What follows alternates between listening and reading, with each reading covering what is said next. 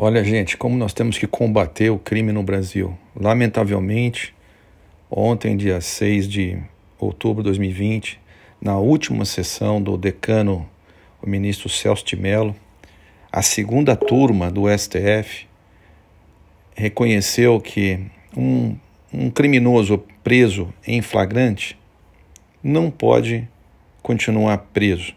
Ele depende de ação do Ministério Público ou da Polícia Judiciária. Ora, vejam, imagina um bandido sendo pego em flagrante num final de semana. Ora, se o policial que o prendeu está amparado na lei, que ele é uma autoridade que tem fé pública, então o testemunho dele que aquele cara estava cometendo um crime, basta. Então, lamentavelmente, essa segunda turma do STF, liderada pelo ministro é, prestou um desserviço, na minha opinião, à população.